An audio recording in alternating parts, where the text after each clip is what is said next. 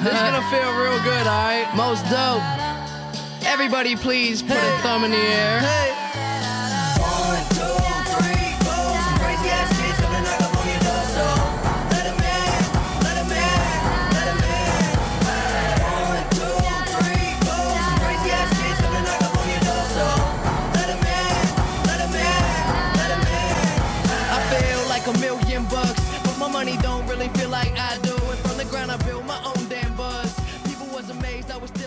Hey everybody, how you doing? Well, that's good. Welcome to Broad Street Hockey Radio. That's right, BSH Radio. My name is Bill Matz. I'm your director of fun and games for the evening. We have a jam-packed show for you today. Uh, obviously, Flyers are postponed. However, we are not. So let's get right into it. Let's lead things off with the fly by herself, Kelly Hinkle. So before everything went to shit again, I was uh starting to have a lot of complicated feelings about Alain Vigneault, and I don't. The year is 2019. Yeah, right. I don't know what's happening. I'm starting to uh, I'm starting to get pissed off at him and hate him a little bit, but then also, um, friend of the pod, Yolo Pinato, tweeted something the other day about how coaches literally don't do anything. Everything is just improvement or underperforming or regression to the mean, and like nothing actually means anything. Um, so that made me feel a little That's bit how I feel about the world. but also, you know, why are we why are we letting the power play be this way for so long? I don't understand why we're doing it.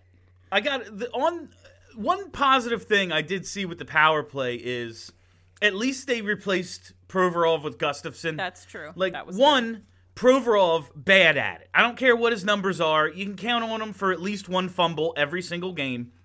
And two, like if Gustafsson has to be in this lineup, if he's not on your power play, what the fuck's he doing? Like Yeah. what's the point? He's just a guy who's terrible on defense and that's it. Like it, get the most out of him on the power play and at least we've seen that, but I don't know. Team's winning, so I'll give the coach that credit.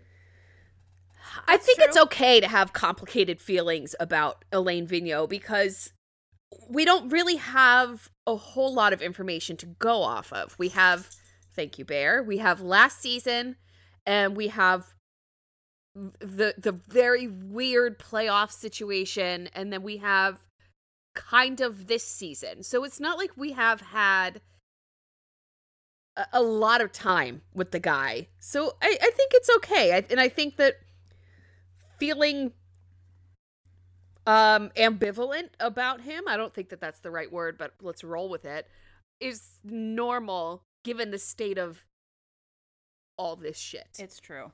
Also there's the simple fact that like i almost I, I was thinking about this a few days ago really in relation to like a general manager or a player but it, it works for a coach even better to be honest is that honestly it takes more guts to say you like a coach than to say you don't Yeah. because inevitably a coach's tenure is going to end with everyone hating him like, there's maybe one coach out of a hundred that leaves his team with the fan base not fucking hating it.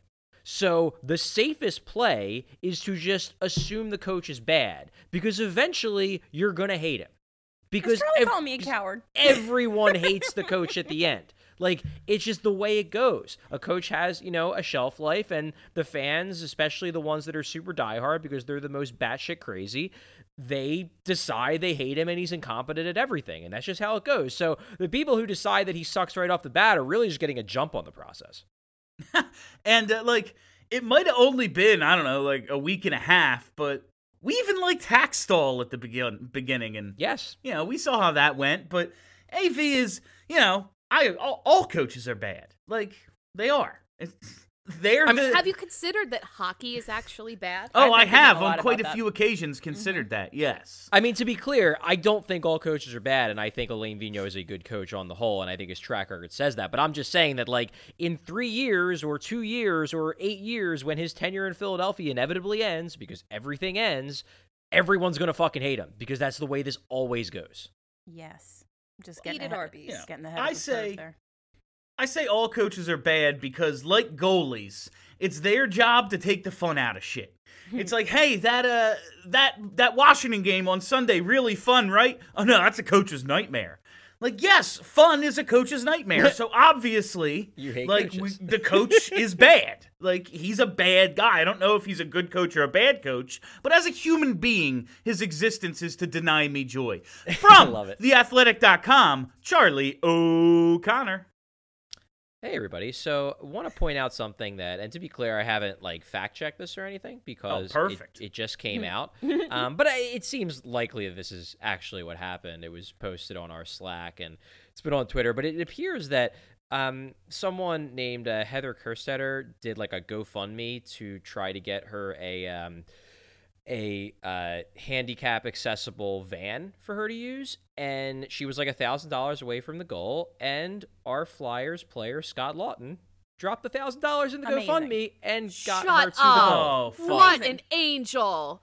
Now, I guess it is possible that someone else could have dropped a thousand dollars and wrote that their name is Scott Laughton, but the likelihood of like someone having a thousand dollars to drop and then giving Scott Laughton the credit seems pretty slim. Occam's razor says it was probably Scott Laughton, which is pretty cool. That's amazing. I've Mm-hmm. heard that he is just like a really sweet boy, is a little sweet little serial killer. Is this So, why he oh, hates the serial killer stuff? Because he's so Probably. nice. Probably.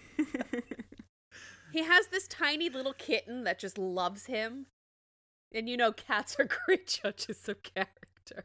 I don't know. Mine likes me. That's that's really sweet. I've seen I've seen that GoFundMe go around.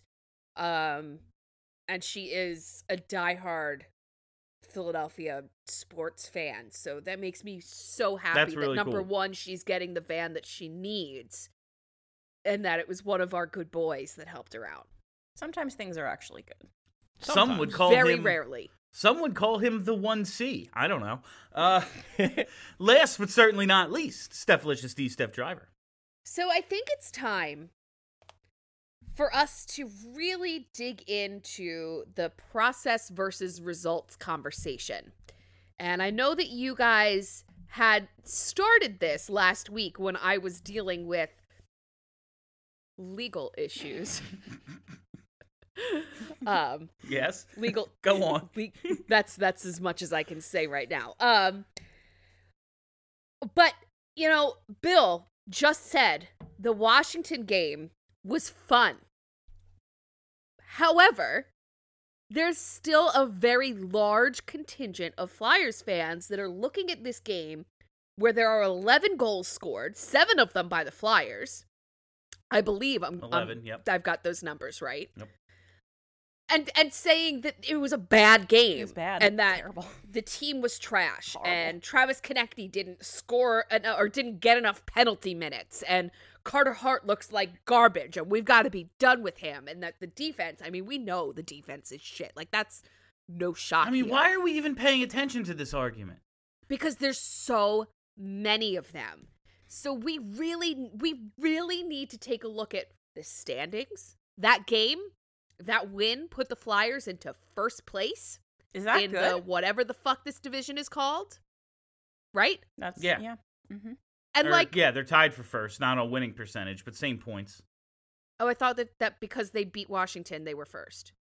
Um, I think they were tied for first, but Boston's played fewer games, so points wise, they're tied for first. But and, and plus, like Boston obviously beat the Flyers four times, so they're- should be ahead of them. That seems fuck irrelevant Boston. here. So, so the conclusion of what I'm saying is fuck Boston, and also the Flyers, whether whether they look good or not, are still winning games. Let's just kind of lean into the chaos. Even it's it's a different story if it, it's physically painful hockey to watch, and some of the games this season have been physically painful. But that's not what happened in that Capitals game. Eleven goals. That's that was fun. That was fun. Oh, yeah, that was a ton of fun. And like, listen, the last three games, let's go on those because those are the those are the games where I really think you can point to the Flyers' main issues and why the games are even necessarily close. Like the two Boston games. For the most part, I thought were some of the best games the Flyers have played. They just choked them away at the end. yeah. and like they get killed by a line that they don't have the antidote for. Sean Couturier is the vaccine. Brad Marchand is the fucking virus running free out there. He's not available. Uh, yeah, a- a- like Alex Ovechkin, one of the greatest players of all time, has a great fucking day. Okay, they scored four goals. We scored seven and one. That's good. like, I don't give a fuck if they win 100 to 90 because that means they won.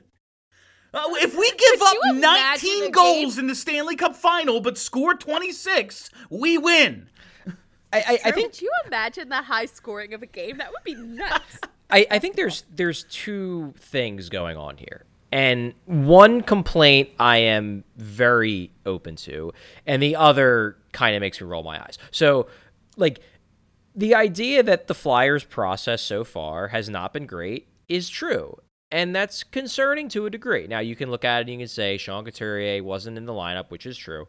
Um, you can look at it and say it's early in the season, which is true. You can look at it and say there was no training camp, which is true. But in the grand scheme of things, the Flyers ideally would be winning more convincingly, or at least not having as many breakdowns or controlling play more, and that's a fair critique. So I think that that is a fair critique. Even if the team is winning, it's reasonable to say if they keep winning like this, eventually either they're going to start losing, or if somehow this lasts through the entirety of the season, they're probably not going to go that far in the playoffs playing mm-hmm. this way. So that to me is a reasonable concern. What does annoy me is that I think that there there are people in the fan base who entered the season believing that this team actually wasn't good.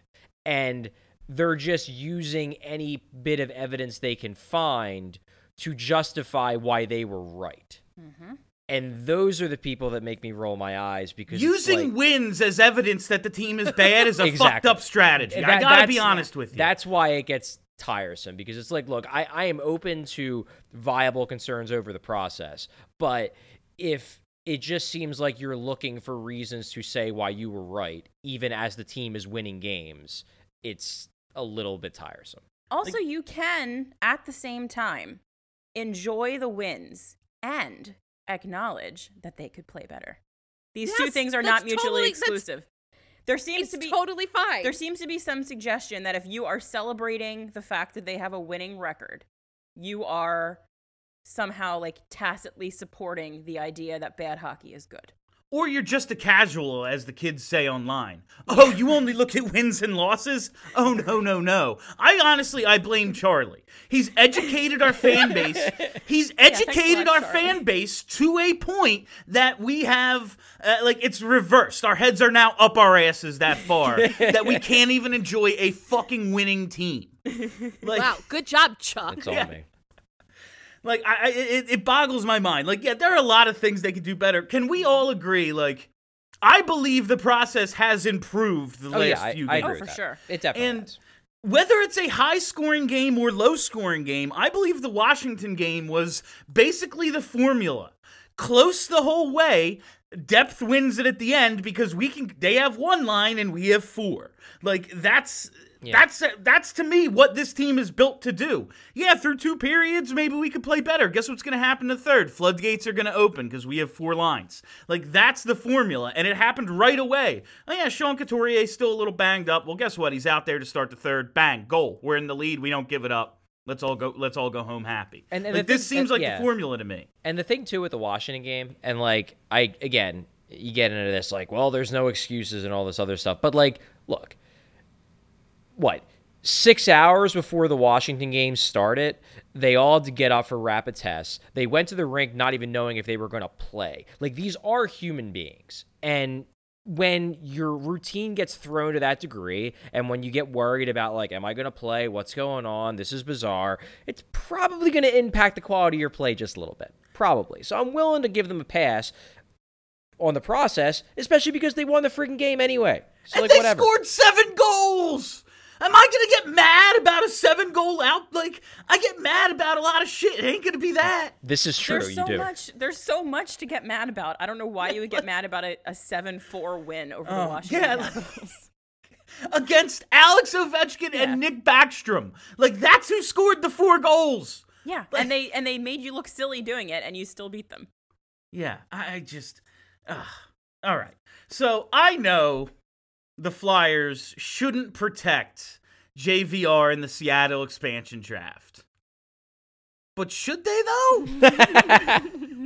like seven goals, 11 assists. He entered Monday. I realize it's Wednesday now, but like, you know, we thought there were going to be games this week for the Flyers, but he was fourth in the league in scoring when Sunday's games end. Just as like, we predicted. that's pretty good. His the, the guys ahead of him are named Marner, Draisaitl, and McDavid after the game ends on Sunday.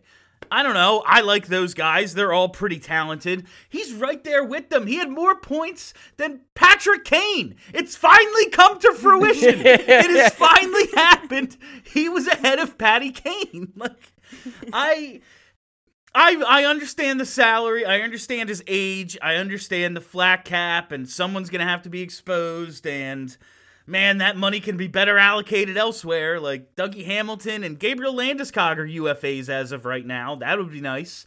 Uh, I'm just saying, he's really good. Is one, how is this possible? And two, like, is it is it feasible to protect him?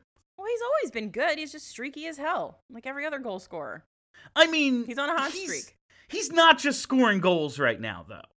No, he looks really good all over the place. He's doing a lot of shit.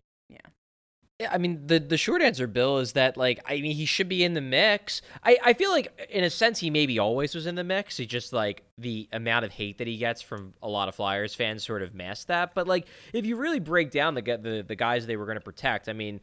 Most likely, there are six forwards who were pretty much locks, which meant there was one spot available. And to me, I looked at it as that last spot was either going to be was either going to go to Jake Voracek or Nick Aube-Kubel or maybe Scott Laughton if they re-signed him before the um, you know before the expansion draft. Well, now I think you have to add James Van Riemsdyk to that mix. I'm not saying he's going to be the guy you pick, but he's got to be in the conversation because if you think about it, like what Jake Voracek's going to have after the season three more years on an 8.25 million dollar cap hit, and after the season James Van Riemsdyk is going to have two more years on a seven million dollar cap hit. Like I'm not, I'm not saying Jake Voracek has been bad this year. But James Van Riemsdyk has been better, Oh, and he's and he's on a more favorable contract than Jake Voracek. So, hmm. am I? Do I think that Jake Voracek is a better player than James Van Riemsdyk? Yeah, I do. But that's after 13 games. I mean, if we see 56 games of this, if they even play 56 games this year, and James Van Riemsdyk plays better than Jake Voracek over 56 games, I might be like, you know what? Actually, James Van like, if you're gonna if you're gonna protect one of the two high priced wingers that are in their 30s, maybe Van Riemsdyk's the guy. I it's crazy to me that like after 13 games I've arrived at this conclusion. I mean, this is this this is being a fan, Bill. I know. I I want to. I want to hear Kelly's opinion specifically on JVR because I know that she's hated him for a long time. To be, I mean, past Kelly had a silly opinion that because James Van Riemsdyk is a large fellow, that he should be a big, brutish power forward, and he is simply not that player. Having reevaluated my thoughts on that, I would not have traded him again. So well, Bill thought yeah. that he was he was not coming to play in the NHL for a rule that didn't exist. Oh yeah, I forgot really liked that. one. That was a good one. Remember That you said fun. that he he was like Oh yeah, He yeah, wanted to yeah. Yeah, He, he, he he, refu- he refused to come back. yeah. Yeah, no, he was. Uh, I thought when Giroux came up for that like two game emergency call up, someone had told me that they offered it to JVR, and he was like, "Nah, I'm good in college." But it it turns out that that's illegal. There's you can't do that. I actually can't do that. so I hated him believe for that for like eight years. yeah I- yeah I hate like I was I was told that I was wrong about that. Like I'm pretty sure after they brought him back. Mm-hmm.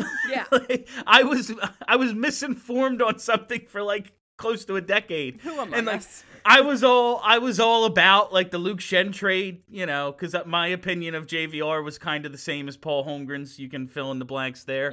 Um, like, uh, but yeah, I and I like I was a supporter of bringing him back because he did something they needed to do: score some power play goals. You knew they were going to be losing Wayne Simmons one way or another in the near future. Needed to replace that production.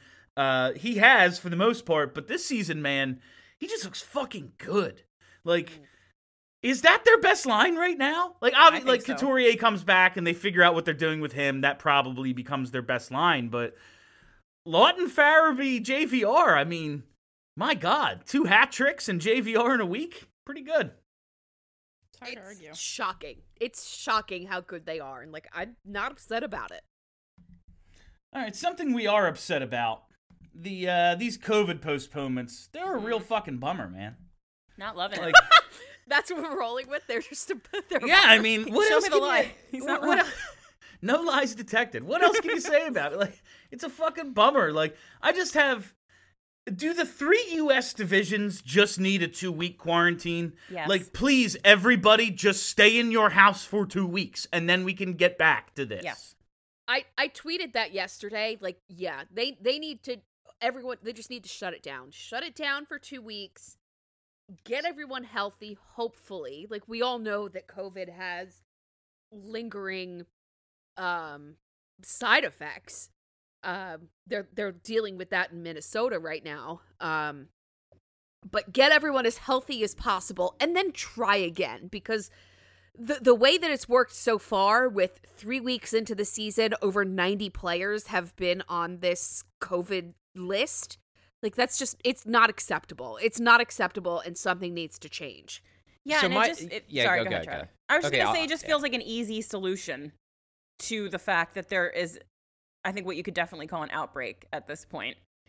Is that if you just shut it down for a couple of weeks, you give this thing time to work through whoever unfortunately has it, and then you get started again with a clean slate. It seems like an easy solution. Yeah, I mean, the only issue I have with that, and like I, I agree, it seems like a prudent thing considering the amount of teams that are going through, you know, these these COVID problems and getting paused and dealing with uncertainty and whatnot, is that you know it's it's a short term solution definitely because everything's kind of a mess. It's just I don't know what changes two weeks into the future.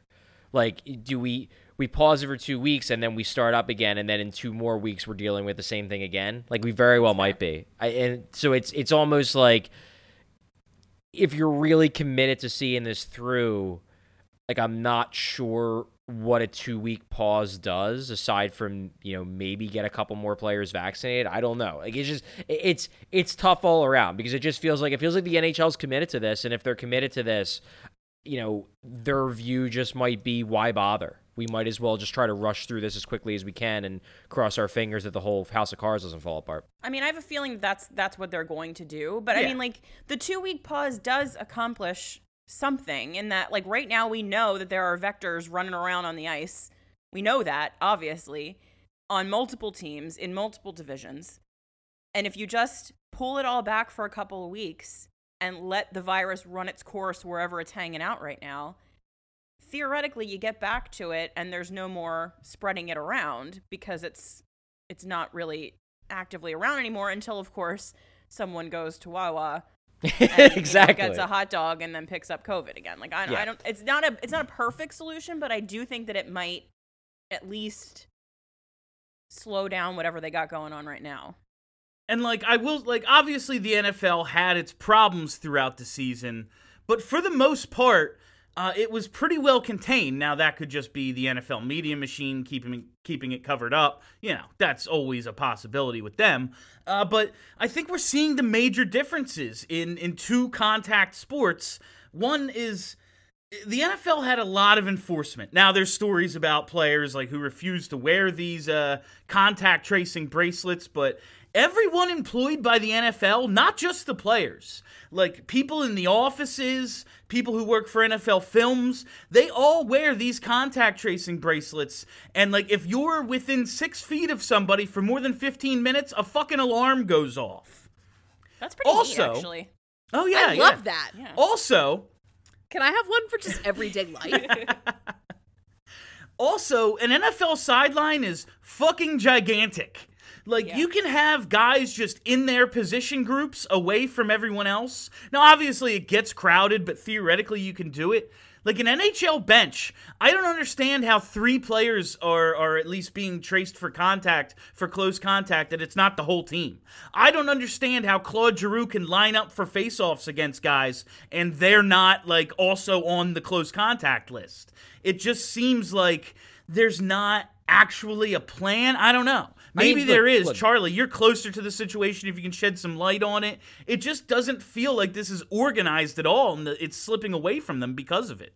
I don't think the organization like I don't think the organization, and this is going to sound cynical, I don't think it really matters. Like, the one thing that they could have done, and they probably should have done, was do rapid daily testing on game days. They should have done that. They didn't do that because they were afraid that because it's not as reliable as the, the daily testing that takes about 24 hours to get results, because it's not as reliable, they were going to have players getting pulled from games that weren't actually positive, and teams were going to lose games because Nathan MacKinnon couldn't play in a game because he got a false positive, and there was going to be a lot of shit. They should have done that. It was better to be safe, you know, and take the risk of a couple teams getting a little ticked off. But I really don't think organizations the problem here. The problem here is extremely fucking simple. Why is the why did the NFL work better than hockey? Because football games are played outside. Outside, like thi- yeah. this this isn't That's the other part of it too, yes. Difficult. Like every bit of information we have is that it's much harder to transmit this thing outdoors versus when you're indoors. Football games and baseball games, there was no confirmed examples that they were they were able to find of in-game transmission. You know why? Because they play outside. You know why there's almost certainly going to be tons of examples of in-game transmission in hockey? Because they play inside and because it's freaking cold in a hockey rink. And that means that the air particles stay in the air longer, which means that it's easier to transmit this thing. And like I don't know if there's any degree of organization that is going to change that very simple fact. What's your personal comfort level going into the arena to cover games? That's a fair question. I actually had a conversation with um with with my mom this morning about that. Um, there is a degree of concern, definitely. I mean, I, I guess I mean I'm in in not saying that like it's a certainty I would be okay if I get it, but like I'm in my you know early 30s. I'm completely healthy. I have no no risk factors. So Goes chance, to the gym three times a day.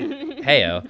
So like Minimum. but I mean, like, chances are, if I were to get it, I would probably be okay. The main reason why I've been careful with this is because I just don't want to spread it and infect people I care about in my life that are at risk, or at least at more risk than I am.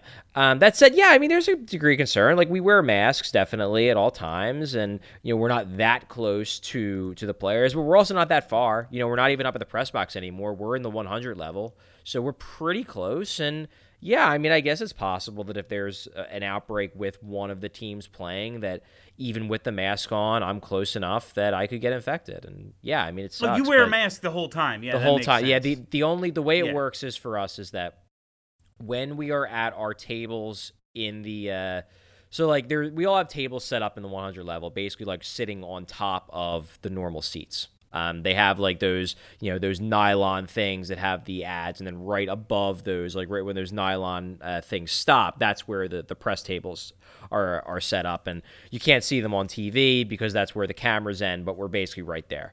Um, when you're in that spot, you have to wear your mask at all times. You can't even take your mask off to like get a drink of water. Like all times, have a mask on. Then, if you go to the concourse, they have tables set up, all socially distanced, um, like just kind of where you would like stand, you know, waiting for food or something. And there, you are allowed to take your mask off to eat, but like only to eat. You're not allowed to like take your mask off. Period. Like if you're like drinking water or soda or you're eating your your dinner or whatever, you can take your mask off. But you cannot take your mask off when you are in the actual like seating area for the game. Um, and you're pretty much supposed to wear it at all times. So like, yeah, there's there's a degree of concern definitely, but like, uh, you know, I'm not I'm not special. Like Yeah. everybody who's working during this, you know, having to go to work, and there's a shitload of people that are that don't have the luxury of working from home. They all have to deal with this, you know, the same risk. So, I mean, yeah, I'm worried, but I, I wouldn't consider myself, you know, more worried than anyone who's having to go to work in the middle of a pandemic. And that's I'm I'm glad you brought that up because this is why I'm not like specifically angry at players for you know maybe being a little irresponsible. I, I, everyone should be as responsible and safe as possible. But if you if it has been deemed that the world is safe enough for you to go slap a puck around with a stick with your pals for three hours a day to make sure that you know your boss gets his check uh, like then it's safe enough for you to go get dinner like i can see how you make that connection in your head and i don't know if that's how these things happen or if it's just like happenstance. Like you got to go to the goddamn grocery store every now and then. Like these things happen, but I like I can't blame individuals for making these determinations when like it's been made for all of us. Like, hey, you know what you got to do still though? Go to work. It's safe enough to do that. Then it's safe enough to live the rest of your life. People can come to the conclusion. It's not, but I see how they make those connections. Yeah, I don't hang this on the players at all. Like I, I seriously don't think it's like I think it was was it an NFL player or an NBA player that like went to a strip club during the COVID stuff. I can't remember who it was. But anyway, I feel like it was NFL. But It was Dwayne Haskins. Yeah. yeah, like I I, I don't Oh, think that yeah, any yeah. of these like I don't think any of the flyers are like going to Club Risque on, you know, Saturday night and getting COVID. So like they're I'm sure they're just living their lives. It's hard to be mad at them. The reason that this is a problem is because of the in-game situations. Like it's not their lives. It's the Yeah, I mean, the only way to prevent it is if they weren't playing. And, like, that's not, that's like, listen, it's probably the best route, but that's not good for any of us. It's not good for any of them. And it's not good for the league. So, like, I get it. You know, it's, we all kind of have made these determinations that, like, okay, I'm willing to risk X. And this is the, the risk the league is willing to take on, I guess. Mm-hmm. now I can't stop thinking about Carter Hart at Club Risque. It- I, I bet he, I, I bet he's, I bet he's a little bit that guy. It's in there. He's a, he's an mean- attractive 23 year old gentleman. He's, he fucks. But no, no, no, that's not. I mean, specifically risque. I know. I just None hope, of the good ones. He's a club Uh, risque. I just hope they're all at show and tell. I was Oh, just no, gonna say Travis better. Konecny hangs out at show and tell. Because because the virus couldn't live in there. Oh my god. N- none of the none of these strip clubs in Philly are open, right? Like they're all still think so. closed. I would I- think. I can't think, imagine. I think I saw a, a billboard the other day when I was coming home from Delaware that said that Risque is open. oh, really? Shit. I think so. Okay. that would I like for science. That would be really interesting to see how they're running it. Put on a right whole Yeah. hazmat suit and go in and see what's going on. now. dancing behind plexiglass. Get a nice like, steak while you're there. Like Yeah. it could be worse. buffet buffet lunch or something. right. like you know, you know the game shows where they put you in like the plexiglass box. Yeah. and, and you got to catch the money. Yeah. Yes. Oh god. Like that's what that's how I imagine the the ladies dancing. Yeah. They're just in that plexiglass box. That's So- actually not bad. So so getting back to kind of where we're at, just in case, just Joe, but ju- just in case there are like people who- listening who don't exactly know what's going on with the Flyers. So the Flyers Tuesday game, obviously against the Capitals, was postponed. Um, they have the Flyers have three players in the COVID list: Travis Sanheim, Claude Giroux, Justin Braun. Um, their games Thursday and Saturday against the Devils were already postponed because the Devils are in the midst of an outbreak. I think as of today, the Devils have 19 players Jesus. on the COVID list. It's absurd. Pretty There's much the so whole team. Basically the whole team.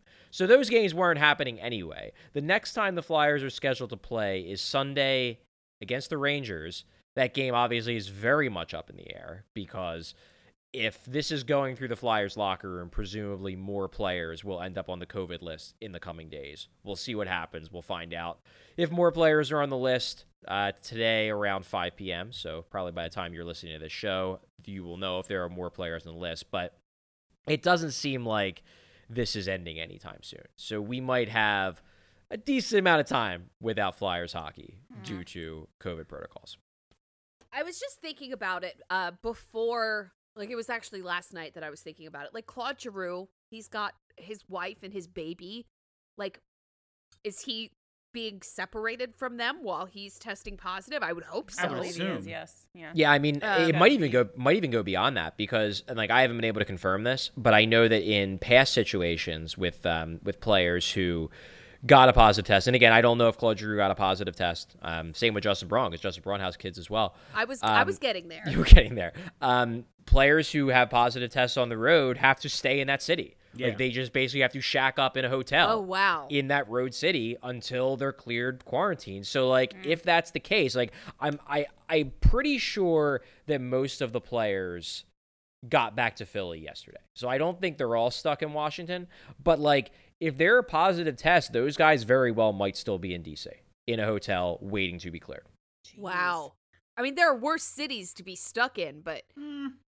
that's that's very interesting. And I was just going to say, you know, Bill Meltzer tweeted this morning about how today is Justin Braun's 34th birthday. His daughter just turned 5. Hmm. Like that sucks. It sucks that this is what their jobs have have led to is that they can't be with their families and have this life-threatening illness. Like that's it's still whether they're I mean they're young and they're healthy, but still it's it's life-threatening and a lot of people had died have died. It's scary.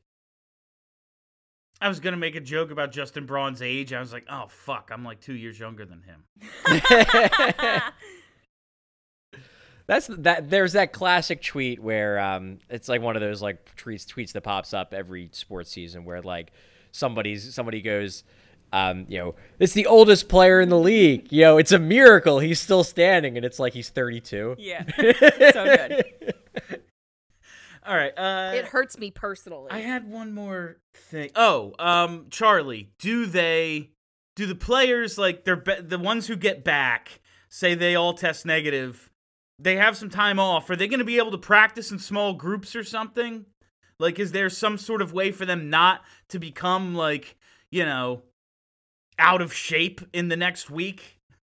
Uh, I would assume no. I- Okay. I would assume that they can't go on the ice at least for now. Um, but I'm not sure. Like I can't confirm that one way or the other. Um, but yeah, I, I would guess the Flyers are probably taking this very, very, uh, you know, taking this very seriously and not putting guys on the ice if they were in contact with somebody who tested positive. And if somebody tested positive, that would explain why they canceled the game or postponed the game is the right word to use uh, for Tuesday. And yeah, it's a it's a weird situation all around. I would assume that they're being very careful with uh, you know trying to determine just how far this got you know within And- the team. and I mean, if somebody tested positive in that locker room, they've all been exposed anyway. hmm Oh yeah, I mean that's my that's my major confusion with the whole situation is how one guy in a locker like I don't know these locker rooms aren't gigantic. Like I don't know, but I'm not. well, a well, but that's either. that that's the thing though, and, and I, I think actually, like obviously I can't 100 percent confirm this because I haven't been in the locker room, um, but I think the Flyers are supposed to have masks on in the locker room at Yeah. all times. Um, like that's that's part of the protocol. So I mean, I can't say for certain they're doing it because I'm not there, but like I believe that they are when they're not on the ice, they have to have masks on. Um, well, we've seen we've seen the league will fine you if they find out that you know you're hanging out in your hotel room with a bunch of your friends and you don't have masks on. So if they find out that they're in the locker room without masks, we would already know about it. Yeah, yeah. So the big thing is just being on the ice, which they were when they're playing games and when they're practicing. They do not have to wear masks when they're doing that. And it's indoors, it's cold, it's going to get passed around, which is clearly how, you know, the Devils and the Wild and these other teams, the Sabres, you know, have had this spread through their locker room super, super quickly. It's not because it's in the locker room, it's just because they're playing hockey together. Mm-hmm. Well, this has been the Happy Fun Times Hour with Charlie, Bill, Kelly, and Steph. We'll be back on the other side to uh, make jokes about Pittsburgh. So hang with us real quick uh, through a commercial break of some sort or another, and then we're going to talk sexy hexy. Okay, everybody, we are back. And uh, man, some news broke. It was it was building for for a little bit uh, for a little bit. Picked up some steam the last couple days, and then yesterday is announced Ron Hextall, our old pal, is the new general manager of the Pittsburgh Penguins. Brian Burke, Doctor Truculence himself, joins him as the uh, director of ho- uh, president of hockey operations, whatever the hell it is. Didn't write it down. Don't care. Uh, it's going to be those two and Mario forming some sort of super squad to run the Pittsburgh Penguins. Man, Uh, first of all, just how'd you feel when you heard Ron Hextall is now the Pittsburgh Penguins GM? I, I like good for him. And then you remember like the Nancy Pelosi gif where she's like, like clapping like in a really condescending way. It was kind of like that. Like, all right, good for you, buddy. I mean, he I felt dirty. he he was a a good GM in a lot of ways. Was he? Yeah, and then also like I wasn't upset when they fired him, so like why would I be upset that he's in charge of someone else's team now? It's not I- even about I- the GMing to me. It's just I that the absolutely hate this. it's that he's our goalie. He's our guy. He's in our rafters in the Flyers Hall of Fame. And he runs their fucking team. Like go run a the Minnesota. Wild or something. Like run the LA Kings. He This did is that. this is this is the did move of a blood traitor, and I'm like, what? What? I I just What's That's it what I supposed like to to do? hear. Not work? Let me ask you a question, Yes! Bill. No, if if the Pittsburgh Penguins called you today and they were like, Bill Matz, we want you to be our in arena entertainment guy that says words in a microphone, you would be like, you know what? I can't, fam. Sorry. I would Pens take the can't do it. job and sabotage myself pretty quickly. Wait, Bill Bill has a track record. Like he's gone on the record to say he's gonna follow the money. He doesn't Of care course he, where it's of course he from. would. Like any normal human being. If the Penguins I wanted to hire me to do something, I'd take the job in a second. Ron, maybe maybe even do it sincerely for like a year. But then one day like when the Flyers were up there playing the Penguins, I would like rip off my shirt like Hulk Hogan, have a Flyers jersey underneath, punch the fucking mascot in the Yes. face, just like go down in the blaze of glory that uh Get that really no one ever gets to. That would be the that ultimate would dream. Be amazing. Yeah. Yeah. I don't know. I'm not mad about it. Good for you. Yeah, I'm not mad. I was just like, God damn it. And like, I know we have like a current team and season to talk about, but like, do we? Not so, really. Not right now.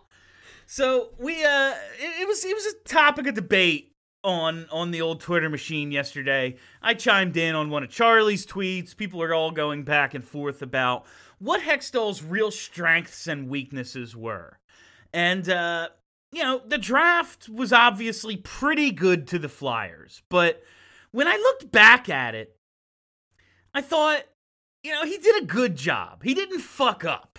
Like there were some picks that have busted or whatever, but for the most part, he just didn't do bad. But he wasn't, he's not some like guru, I don't think. I think his real strength was just accumulating value. He was really good at it. Like two twos for Timonen, who like maybe or maybe not could have played. He was risking his life to do it. The Rinaldo trade, obviously, a one for Coburn, and you get Radko out of it. Two ones for Schenn and a Coke dealer. Like that's pretty good. Like that seems to like to me that's what Steph just like had to cover her face. I had to, I had to remove myself from the uh, like conversation. it's like to me that's what he was really best at how he then translated that accumulated value was decent but eh, when i went over his draft record like yeah provorov great pick but it was a great draft like you could have had Werenski, Rantanen, Barzal, Chabot. Like, yes, you didn't piss all over yourself like Boston, but that's that can't be the bar. You know? That's a fair point. Congratulations, guy. No, I mean, if we're, if we're and I know you're going to go into more because No, no, no. whole- We don't need to list freaking thing. everything. This was just But, for like, me. No, I don't think anybody's saying like the Provorov pick was some incredible pick. Basically, the only landmine they had to avoid there was don't take Lawson Crouse. Yeah. Go, good job, Ron. You didn't do that, thank God. But the the big move he made in that draft, which is the one that he deserves tons of credit for, is the trade up for Konecny. Yes, I mean absolutely. that that was the smart move. Provorov was the like don't screw it up move. The we're using that extra pick that we got in the Timonen deal to go up and get Travis Konecny, who is a bona fide top six NHL forward already. That was the brilliant move. Oh yeah, no, he he absolutely deserves credit for these things, but like good player on the board, go and get him. Thank you. It's not like everyone knew Travis Konecny was a first round pick, and you had the capital to go get him. That- to me, get, having that capital is what made it a great move. Like you saw a good player and went and got good player. Way to go! Like the ability to be able to do it is what was special about him for me. Like I have the 2014 example here. Like Sanheim, yes, nice pick, good player.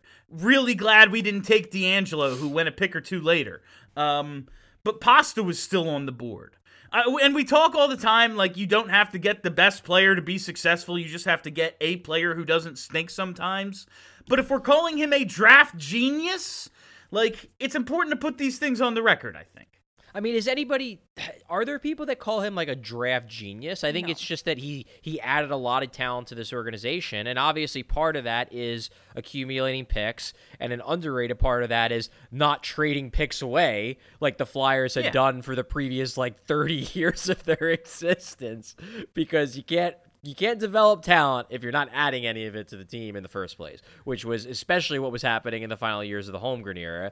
And Hextall, my big thing with Hextall, and this is what I said in my, my tweet yesterday, was that the best thing you can say about him, which may seem like a like this is the the baseline for what a GM should do, but it should it, would, it shouldn't shock you that a lot of GMs don't even achieve this. Is he has a vision, he has a plan, and he sticks to it, and that's what part all this boiled down to. Was his vision, his plan was the only way we are going to pull ourselves out of cap hell is to not consistently think that we're one or two players away is to make our picks is to draft and develop our talent. And that's what he did. And that's where why the flyers are in the position they're in right now. So it all kind of comes together. It's not just like he was this draft genius because to be quite honest with you there is no such thing as a draft genius there is no such thing as a general manager that gets every single pick right it doesn't Well, no, we've got happen. Jay O'Brien to point to for that. But even like, okay, we're even talking like Steve Yzerman. Like Steve Eis- Steve Yzerman's the guy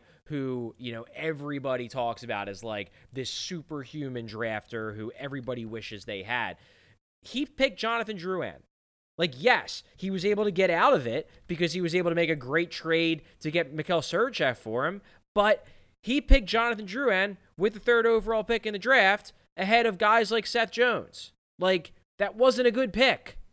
And Sure. guess what? But when you find like a Brayden Point and a Kucherov, like when you That's find lucky, Kucherov in the second round, you get all the credit in the world. You It's do, luck. but like if, if It's luck, gonna- but luck, like it's all luck. The sport is fucking luck. Yeah. my point is that if you're if you're gonna say that, well, you can't call Hextall draft genius because he took Travis Sanheim instead of David Pastrnak. Like you could nitpick every single GM in hockey, including the ones that everybody accepts to be these unbelievable drafters, because they didn't take the best player with every single pick. I understand. I'm just like when there is a guy who turns out to be a superstar, if you are this excellent talent evaluator, you should have seen that.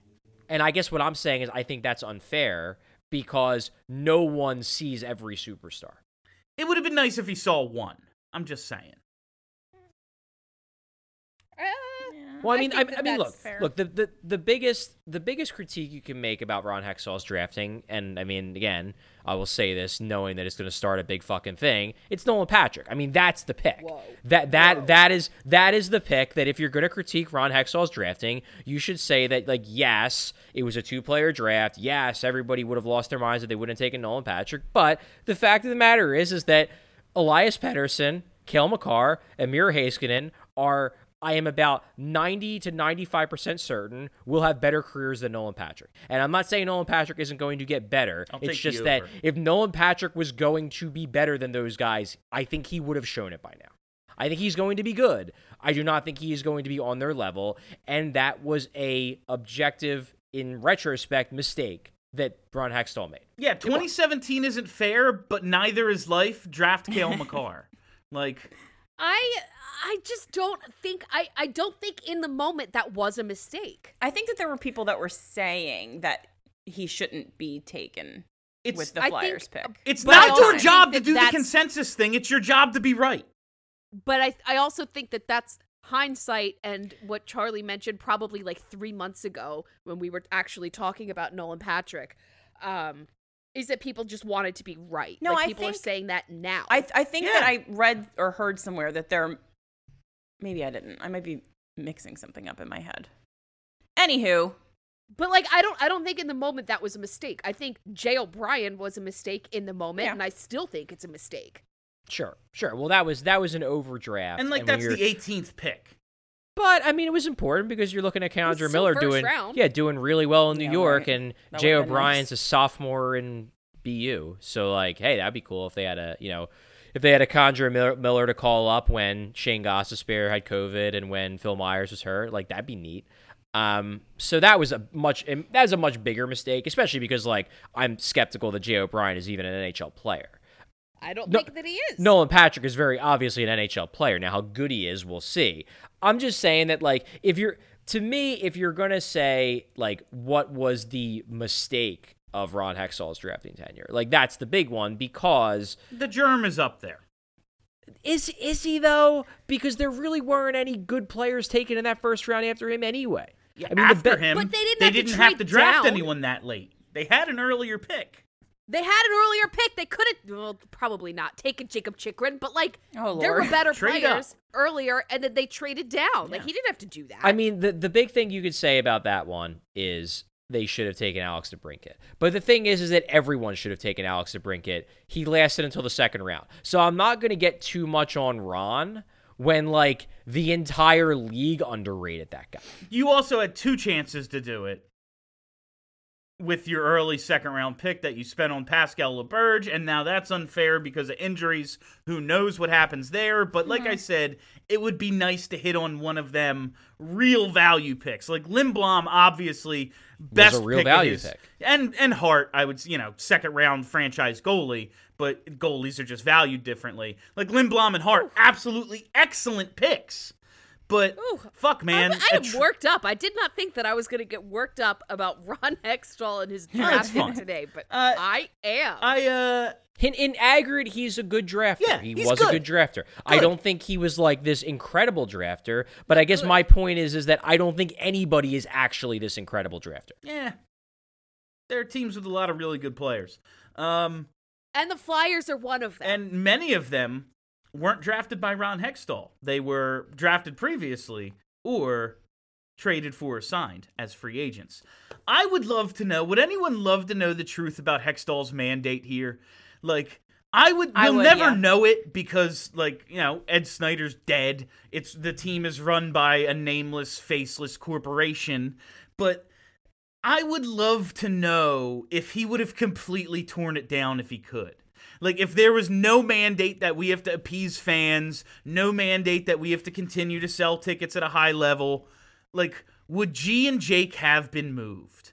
And we just fucking tank. Like, I wonder if he thought rebuilding on the fly, doing the retooling thing was the way to go, or uh, if he would have gone even deeper Full if Richie he Carter. could have. I don't know. I mean, I think that in in my opinion, if he wanted to tear it down, he would have kept his job. I don't get it. Like he got fired because he wouldn't deviate from his plan. I know, but I I think that perhaps his like actual thing, like what he really wanted to do, was go full scorched earth and trade the entire core and really do a full rebuild bottom to top. And the team was like, like Bill said, you can't do all of that. And then it got we to a can't have an empty building. You know? yeah, and then it got to a point where the team I think the I mean the reason that he got fired was not because he had a plan to stock the cupboard with prospects because the Flyers had none. it's because he was a dick. It was because he's like yeah, apparently like a noted dickhead and also he he couldn't like at some point you do have to pivot from a rebuild to doing stuff. And the Flyers very obviously whatever kind of rebuild they were doing had gotten to the point where it was time to pivot into doing stuff and he wasn't going to or was unable to or or whatever. That's what got him fired. I don't think it was necessarily that he decided that they were rebuilding the team. do we now he did this thing and he had this vision and he stuck to it because he thought that was the plan for this team he said in his press conference i'm not a one-trick pony do you think he has it in him to run a team a different way because this is a team yeah g and jake eh, that's nice but like crosby and malkin this is it for one of the best duos of all time like is he the guy to squeeze the last bit out of those two like the end of their era as a, a really good duo So, so okay, go ahead. Okay, I'll go. Um, so here's my issue with that. I agree with I agree with his point that you know he's like, look, I'm not just a one trick pony. I can manage teams different ways. I 100% believe that's true.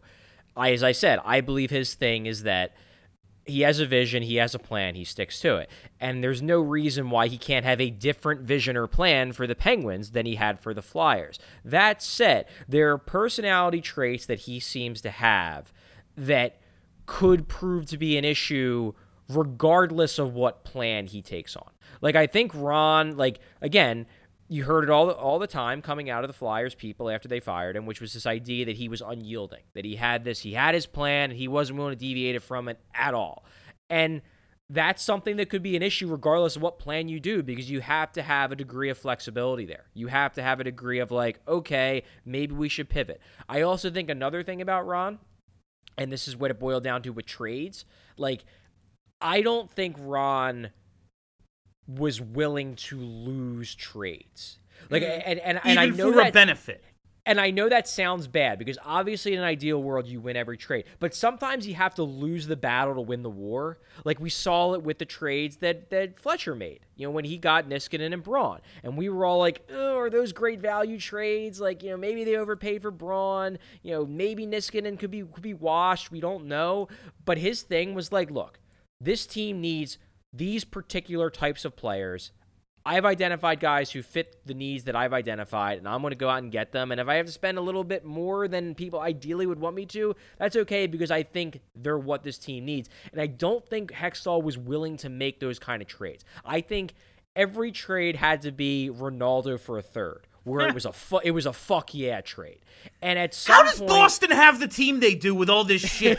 like that fucking with the the 2015 draft, like the Rinaldo for a third right there should have relegated them to fucking mediocrity for a decade just based on like goddamn karma. Uh, how do they have this team?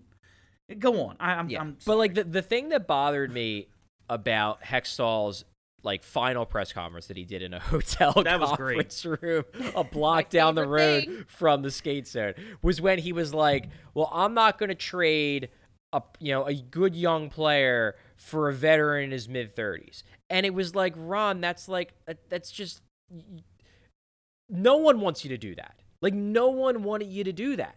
Yeah. And no one would have been okay with you doing that. What people wanted you to do was something. You know, was make some kind of trade. You sh- shake it up a little bit, fire a coach, like do something. and it seemed like in his head doing something equaled doing something stupid. And I don't, don't- think I don't that's think the that way it worked. I don't think that's true. Um, and I said it in our Festivus Christmas New Year's special podcast um, when I did my my history of Ron Hextall's press conference in the hotel. Um, is that that was just him spinning the Maybe. story to make everyone Yeah. else look ridiculous. That's possible. Um, so using the extreme thing, like Charlie said, that nobody wants. Yeah. Right. Now, building off what Charlie said, um, everything, I I agree with everything that he said. And on top of that, Ron Hextall was notorious in this fan base for not being able to identify and um elevate NHL talent, NHL level talent. Like all of his trades for NHL level talent were bad. Let's let's look at, you know, Dale Weise. It's fair. Um, who else? The, the even even the Hartnell for Umberger trade. Like you brought RJ Umberger back here, and he was awful. Um, That poor uh, dude um, was just- Boyd Boyd Gordon. Like all of his Yeah, I forgot about him. identification of NHL talent was awful. So if he's going into Pittsburgh with I mean, you know who the NHL talent there is, but if he's supposed to beef up these bottom two lines, the the lines without Malkin and Crosby, they're pretty fucked. I don't know. I, I mean, I feel like people learn lessons. I feel like it's possible that he learned from his mistakes here and could be a better GM I- there. I wouldn't be surprised. I really by don't think that I really don't think that that's in his personality. It's Yeah, true. and he also- does seem like the type of guy that doesn't learn a lesson. But also, Yeah. like, I don't think that's a mistake. Like, there's something to be said about, like, you know, learning from your mistakes in the sense of, okay, like, for example, like, Chuck Fletcher said in his press conference that he gave when he took the job that, like, a mistake he learned from was the Brent Burns trade. You know, he traded Brent Burns. That was like the first big trade he made, and it was like I learned from that. Like basically, don't make panic moves. You know, don't think that like because I'm a new GM, I have to put my stamp on this team. And it's like that was a mistake that he learned from. Those are mistakes. Like what Steph is talking about is not a mistake. What Steph is talking about is having a poor method of analyzing NHL talent. That's fair. Like that's not a mistake. That's a potential inherent flaw. Mm-hmm. And if I'm if I'm the if I'm a Penguins fan, that's what I'm most concerned about. I'm most concerned with the fact that like can Ron Hextall adequately evaluate NHL level talent? And I, you know, he didn't do that great of a job here. Does that mean he's necessarily going to do a bad job in Pittsburgh? No, he could he could be better. But it's a concern because like my big thing, the big thing that really really frustrated me about about Hextall, which became incredibly obvious in the beginning of Fletcher's tenure, is that Hextall just he was look, everybody's going to make mistakes with players. Every every GM is going to think, I think this player is good. And then 2 months in is going to realize, shit, I was wrong. He sucks. The thing with Hextall was that he was never willing to admit that one of the guys he got was bad.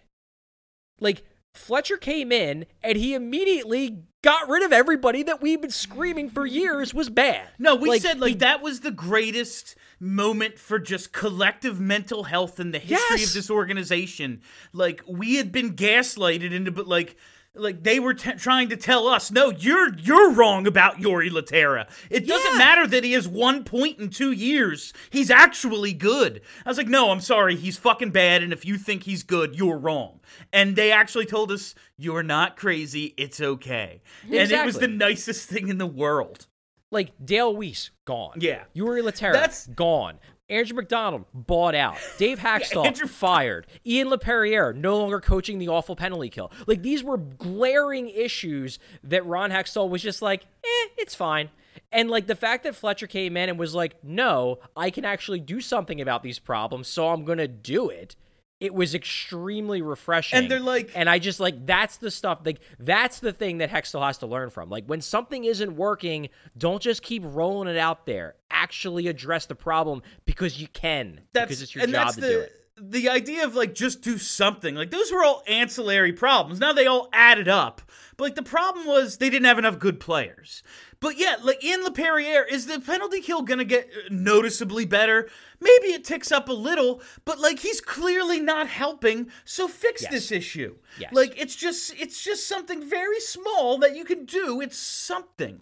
Uh, I so you were talking about the kinds of players Hextall brought in, and I'm glad like we mentioned uh, uh, uh like Radko Gudas, Dale Weise, uh, Ryan White. These guys, man, to think what Pittsburgh could be pairing Ron Hextall with Brian Burke. That's the thing that really is like, what are you Now, like, two things are entertaining me about this pairing. One is there is a, I don't know, 88% chance that these two end up in a fist fight at some point in the near future. Like, it's it's more than it's it's really high. It's a mm-hmm. very good possibility that these two end up fucking like getting arrested for assaulting each other. Mm-hmm. Two, Man, there's a real possibility they just turn this team into Crosby, Malkin, and 10 goons, and everyone's toughness hypothesis gets fucking tested. this is kind of what I want to see. is those two centering, like, basically rotating with 10 goons, and let's see what happens. Give them all the space on the ice, all the room in the world to create. Let's see how much you two have left in the tank, and see how it goes. Well, William, what you're going to get told is that no one wants a team full of goons. They want a team full of Tom Wilsons. Go get those. Yeah. All the Tom Wilsons. 20 Just goal scoring those. fighters. They're Yeah. just available. Everybody's got one, except for us. Yeah. One thing that did amuse me, and like I don't know if this is. I'm gonna guess that there was intention here, but I don't know for sure, so I don't want to like you know confirm it. But like, it is funny to me that Brian Burke's job is to report to the CEO. And Ron Hextall apparently doesn't have to report to the CEO just because of the rumors that came out in Philly of like Hextall like really not wanting to give the time of day to anyone that wasn't like directly a hockey person. Mm-hmm. and they're just like, all right, well, to avoid that problem, we're going to get Brian Burke to do that part of the, job. most and Ron hockey can just man. Ron can just focus on hockey. That's I picture Ron like walking into Dave Scott's office and him being like, "What's your plan?" and him tossing him a fucking coloring book and say, "Here, here's something for you to work on." like, like, that's what I, he's. Oh man, this thing. But back to Brian Burke for a second. This fucking league, man. It's. Uh, did anyone here watch The Wire? It's like course, somebody yeah. somebody does something real fucked up on the police force and they get like a slap on the wrist. Surprise, surprise. And uh, one other cop just says like. Man, what do you gotta do to get thrown off of this fucking force? Like, what do you have to do to be out of chances in the NHL? Literally really nothing.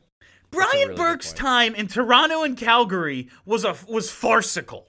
Like it's Hilarious. it's it's you couldn't parody it. What? Why do they think this is a good idea? I think it's funny. Why do they think it's a good idea? And then like literally even even after his hockey stuff, like he's been the butt of a joke on television for the last like 10 years. Like no one takes him seriously. They think he's Well- an well, idiot. but He's that's- got funny hair. Why not that's bring the- in but Don That's the thing, though. Like th- that. That's the thing, though, Kelly. Like you're kind of speaking in Twitter terms right now. Like you're like he's a joke, but he's not a joke to people in the game. Why not? He's a joke. He's a joke on Twitter. I don't think I feel like anybody who's watching Sportsnet thinks he's a hilarious jerk off. Like I don't think anybody's at home in Canada going, "You know what, Brian Burke? Great point. Fuck. Never would have thought of it." Uh, I don't know about I mean, that. like do, I, do you really think there's that like there's there's there's a lot of traditional hockey fans. I don't know. Like, do you really think that Mike Milbury is only hated by people who are online? Like, I feel like nobody's watching hockey games being like, yeah, Mike Milbury's great at this job. I really like watching him. Well, Mike Milbury is an exception because not only was he bad at this job, he was also bad at being a hockey man too. Brian Burke Burke has like has at least like won a cup and like had some success.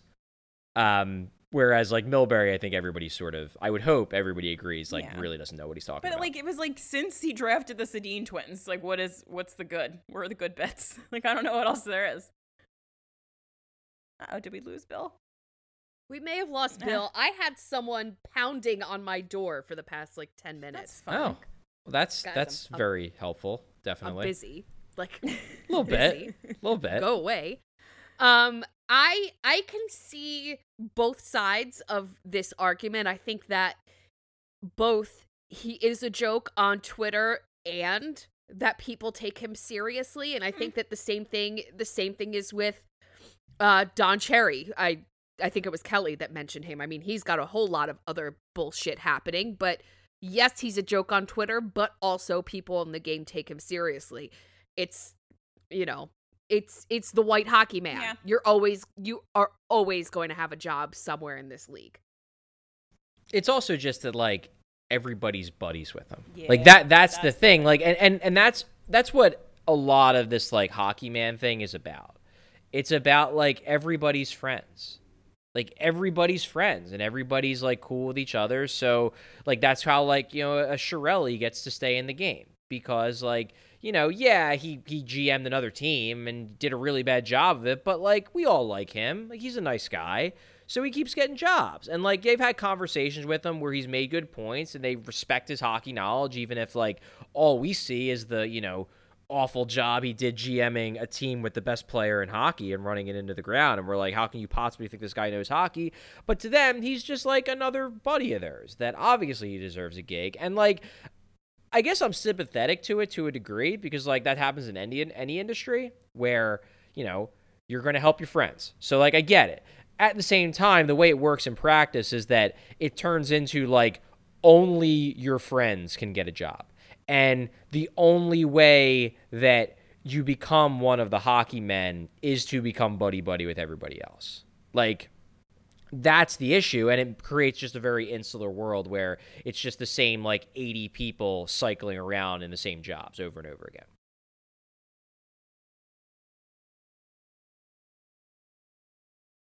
Did we lose Bill again? i think bill might have frozen he is frozen with a smirk on his face. He does look a bit frozen. It was hard to tell because that's like his face all the time. You gotta lo- is his face all the time. is. It's all right. you gotta love the uh, the the problems of recording podcasts in a pandemic. Um, okay, so we only have a little bit more time. I'll take over for a bit. So I guess Beautiful. I guess just like general thoughts. The Flyers are eight three and two. Obviously, the season has been paused, so we don't know the next time they're going to play. But as Bill points out on the outline, they're tied with Boston. They're 8 1 0 against teams not named the Boston Bruins. So there is very good reason to think that the Flyers are, or could be, the second best team in this division, only worse than the Boston Bruins. So, quick hit before we end today's show. What are the Flyers doing well? And what would you say their biggest weakness so far has been and is? Well, their biggest weakness is obviously defense. Their, the defense is atrocious, and I don't think that there's a person on the planet that would disagree, including the defenseman. Mhm. Like, there's the the defense is just awful.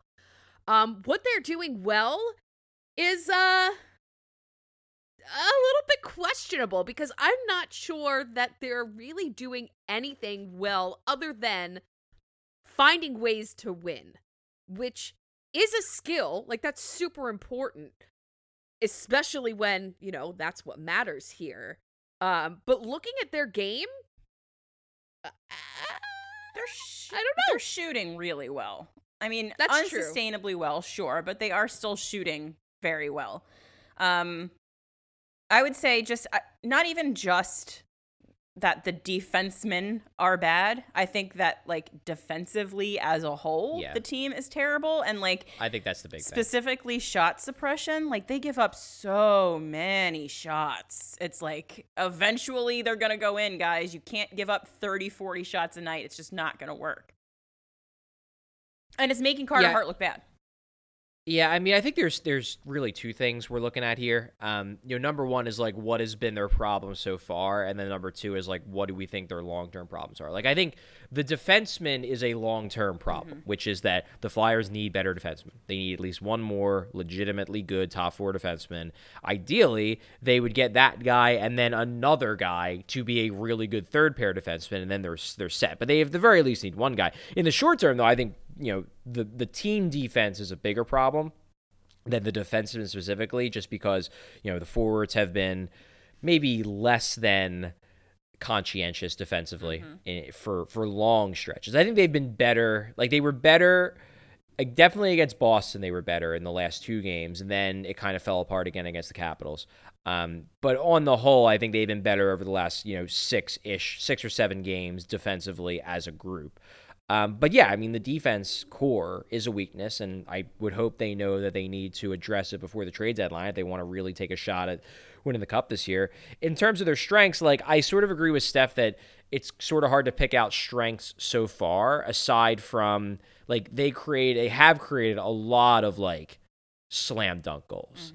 Like, you know, in the sense of, you know, yeah, you could say they're shooting is too high. You know, they're they're they're finishing on too many of their chances. There's no way that's sustainable. And I agree with that. I mean, we've seen so many teams have high shooting percentages and then over time, you know, it, it goes down and the team loses games. It's it's a regular thing. But so far the Flyers have had a lot of goals that have basically been like tap ins. You know, like, you know, three passes and then a guy shooting into a wide open net. Like the expected shooting percentage of that goal isn't 20%, it's like 95%. And they've had quite a few of those that have allowed them to score more goals than maybe like, you know, a, a public expected goals model might have you believe they should be scoring. That said, I mean, that might not happen as often, you know, as teams get better defensively. I mean, not the Flyers aren't the only team that's struggling defensively. Other teams are having breakdowns that they're probably going to have less of as the season progresses. So those sort of tap in goals might be harder to make, and then shooting percentage is going to go down. Over the long term, though, I think one of their strengths is their, their, two biggest strengths in my mind over the long term is their scoring depth, which should become more obvious with Sean Couturier back. And then also their forechecking game. I think they're a really good forechecking team, and I think we're seeing that happen more and more over the last week or so. Like the Sean Couturier goal in the third period, that was a forecheck goal. I mean, they dump the puck in, they get it back, they win puck battles. Couturier scores on what essentially was basically a rebound. Um, they're doing better at creating off dump and chase, off puck retrievals. And historically, last year, they were a really good team at that. So I think that's going to come back. I think that's a strength of theirs. I don't know if it's been a strength now, or at least so far, mm-hmm. but I think it will be over the long term, and as will their scoring depth, which has to a degree. I mean, they've scored a lot of goals, regardless of how frustrated we've been. That's like true. they have games where they just blow teams away with five, six, seven goals, like they did on Sunday. And and the depth, totally agree. The depth is a strength, and they are. ca- Can you do depth well? Well, Do depth. we're we're Love doing to do depth. We're Depth. doing depth. Love to depth. We're we're doing depth. Um, Depth. you know, 60. Scott Laughton. Scott Laughton of all players had a hat trick, and Travis Konecny had one a few weeks ago. Like, that's scoring depth. Yeah, Laughton seems to be turning it around, which is very good to see. Love to see it. So, you know, I we could we could keep going down this outline if you guys want to. No, I mean I think we're I think we're good. We it seems like we've lost Bill. Unfortunately, he's had some technical difficulties, so we're going to have to uh yeah, we're gonna have to wrap it up. What what's the thing that Bill says at the end of shows? And that's And that's all the time we have. There we go. We did it Broad collectively. Street Hockey Radio. It's a team effort. hit that like and subscribe button on your podcast platform of choice five stars only and only say nice things about us. Yes, please. That's all we want to see. All right. Um, Thanks for uh, for listening, everybody, and we will see you next for week. For Bill, for Charlie, for Steph. Have a great week, everybody. and Kelly. Oh yeah, and me too. Have a great week, everybody. Are you ready to talk about sports? Yeah.